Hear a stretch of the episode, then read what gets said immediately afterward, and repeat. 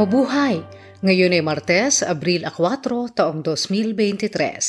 Kayo ay nakikinig sa Balitang Pilipinas sa Tagalog.com. Sa ating pangunahing balita, pag-uusap sa magkatuwang na eksplorasyon ng Pilipinas at China sa West Philippine Sea sisimulan sa Mayo. Mga Pilipino mandaragat tuloy sa pagtatrabaho sa mga barko ng European Union bakteryang kamag-anak ng tuberculosis at ketong pwedeng maging bagong pagkukunan ng enerhiya.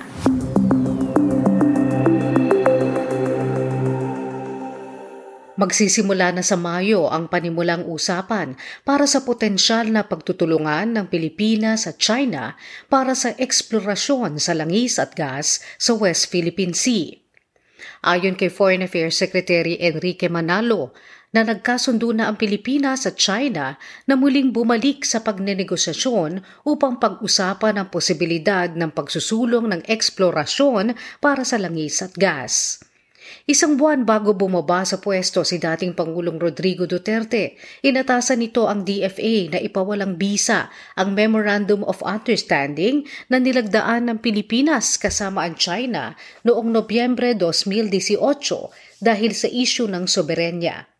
Gayon din nagdesisyon na ang Korte Suprema noong Enero na ang kasunduan sa pagitan ng China, Vietnam at Pilipinas para sa isang joint marine seismic undertaking na nilagdaan noong panahon ng Administrasyong Arroyo ay labag sa batas.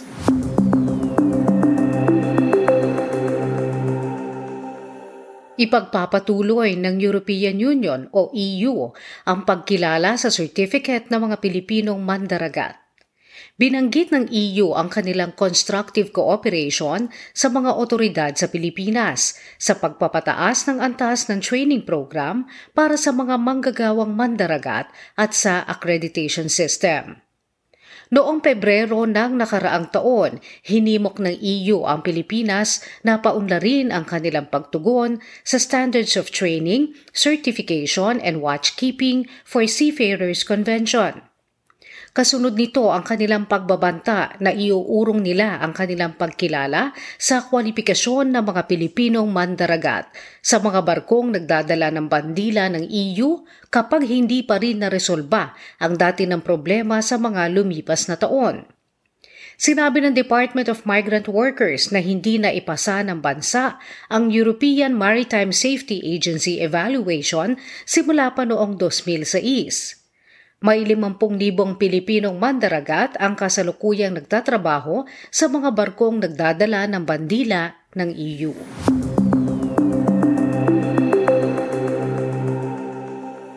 Tinukoy na ng Malacanang ang dagdag na apat na lokasyon na tamang-tama at magbebenepisyo sa magkabilang panig na magpapapasok ng tropa ng Estados Unidos sa ilalim ng Enhanced Defense Cooperation Agreement o EDCA Kinilala ng Presidential Communications Office o PCO ang mga lugar ng Camilo Osias Naval Base sa Santa Ana, Cagayan, Lalo Airport sa Lalo, Cagayan, Camp Melchor de la Cruz sa Gamo, Isabela, at Balabac Island sa Palawan. Ayon sa palasyo, ang mga dagdag na lugar ang magpapalakas sa pagtugon ng bansa sa mga delubyo dahil ang mga lokasyon ay gagamitin para sa mga humanitarian at relief operations sa panahon ng emergency at mga natural na sakuna. Nilagdaan noong 2014 ang EDCA na nagbibigay ng pahintulot sa mga sundalo ng US na magsanay kasama ang mga lokal na sundalo at magtayo at magpagana ng mga pasilidad sa loob ng mga base militar ng Pilipinas. Gayunman, ang kasunduang ito ay hindi nagbibigay ng pahintulot sa Amerika na magtatag ng permanenteng base militar sa Pilipinas.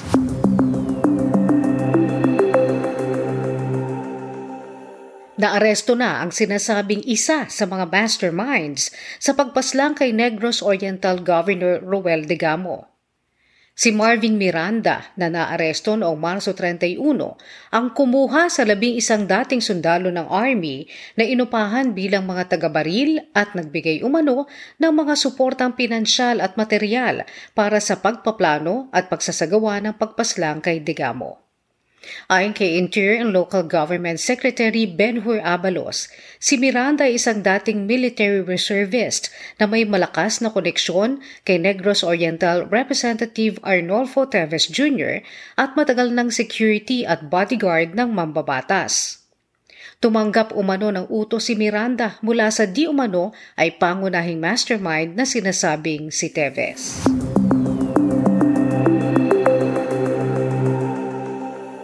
Bumagal ang mga lokal na pabrika noong Marso dahil sa patuloy na pagtaas ng halaga ng pagsasagawa ng operasyon. Sa isang survey ng may apat na raang manufacturer sa bansa, natagpuan na ang Purchasing Managers Index ng Pilipinas, isang batayan ng manufacturing output, ay lumago lamang ng 52 at kalahati noong Marso mula sa 52.7 noong Pebrero. Ang ilang problemang nakahadlang sa supply chain ay ang kakulangan ng mga raw materials, pagkaantala ng delivery at mahal na kuryente at gasolina. Problema rin ang pagsisiksikan sa mga pier at ang mga bagong pagtatanggal ng mga nagtatrabaho.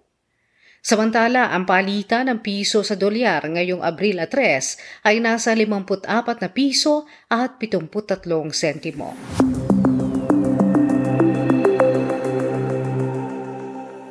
Hindi na magsasagawa ng labanan ng kalabaw o kabayo sa Sabado de Gloria sa bayan ng Carigara sa probinsya ng Leyte.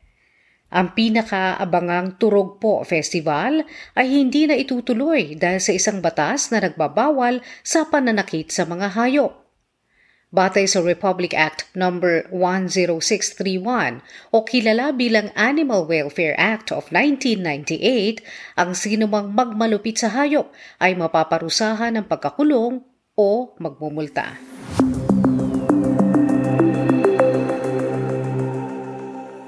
Sa trending na balita online, Posibleng narinig nyo na ang sikat na pelikulang Cocaine Bear tungkol sa isang black bear na kumain ng maraming cocaine. Pero ngayon, ang nagtitrending sa Twitter ay ang Cocaine Cat. Isang pusang gubat ang nahuli sa Cincinnati na may cocaine sa sistema nito.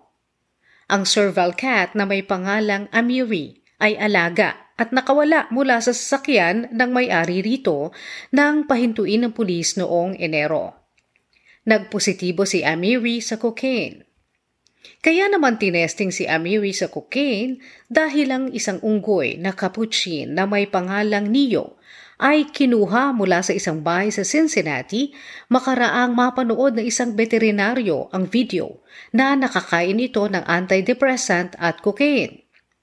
Simula noon, ang lahat ng mga wild animals na ginawang alaga na kanilang nakukuha ay tinetesting na nila kung may droga sa kanilang sistema.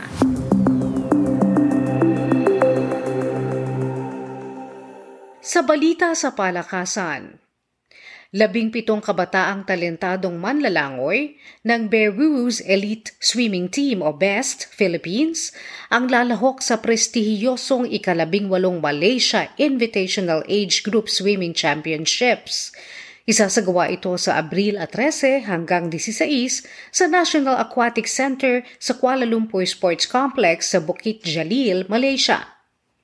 Ang World Aquatics na dating kilala bilang FINA ay inanunsyo kamakailan na ang kompetisyon sa Malaysia ang magsisilbi bilang qualifying event sa World Championships na isasagawa sa Fukuoka, Japan sa Hulyo 14 hanggang 30.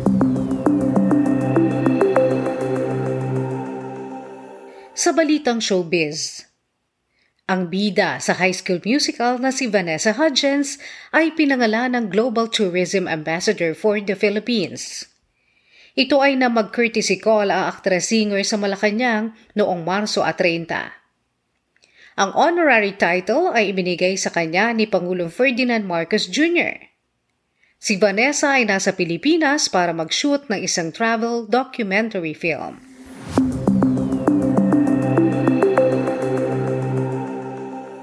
Sa balitang kakaiba, nadiskubre ng mga siyentista ang isang enzyme na maaaring gawing hangin ng enerhiya na maaari maging bagong pagkukunan ng enerhiya.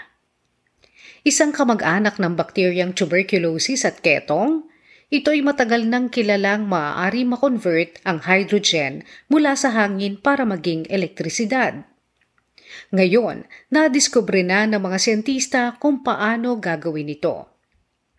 Ang enzyme na pinangalan ng hook ay ginagamit ng bacterium na Mycobacterium smegmatis upang kumuha ng enerhiya mula sa atmospheric hydrogen na nagpapabuhay rito kahit sa malala at walang nutrisyong kapaligiran. Ngayon, sa pamamagitan ng pagkuha at pag-aaral sa enzyme, sinabi ng mga mananaliksik na natagpuan na nila ang bagong pagkukunan ng enerhiya na maaari makapagpabuhay sa mga maliliit at nadadala kahit saan na mga dekuryenteng kagamitan. Ayon sa mga siyentista, kapag binigyan si Hook ng mas purong hydrogen, nakakalikha ito ng mas malakas na elektrisidad. Nangangahulugan itong maaari itong magamit sa mga fuel cells na makakabuhay sa mga smartwatches, smartphones, o sa mga portable na computer o posible rin sa kotse.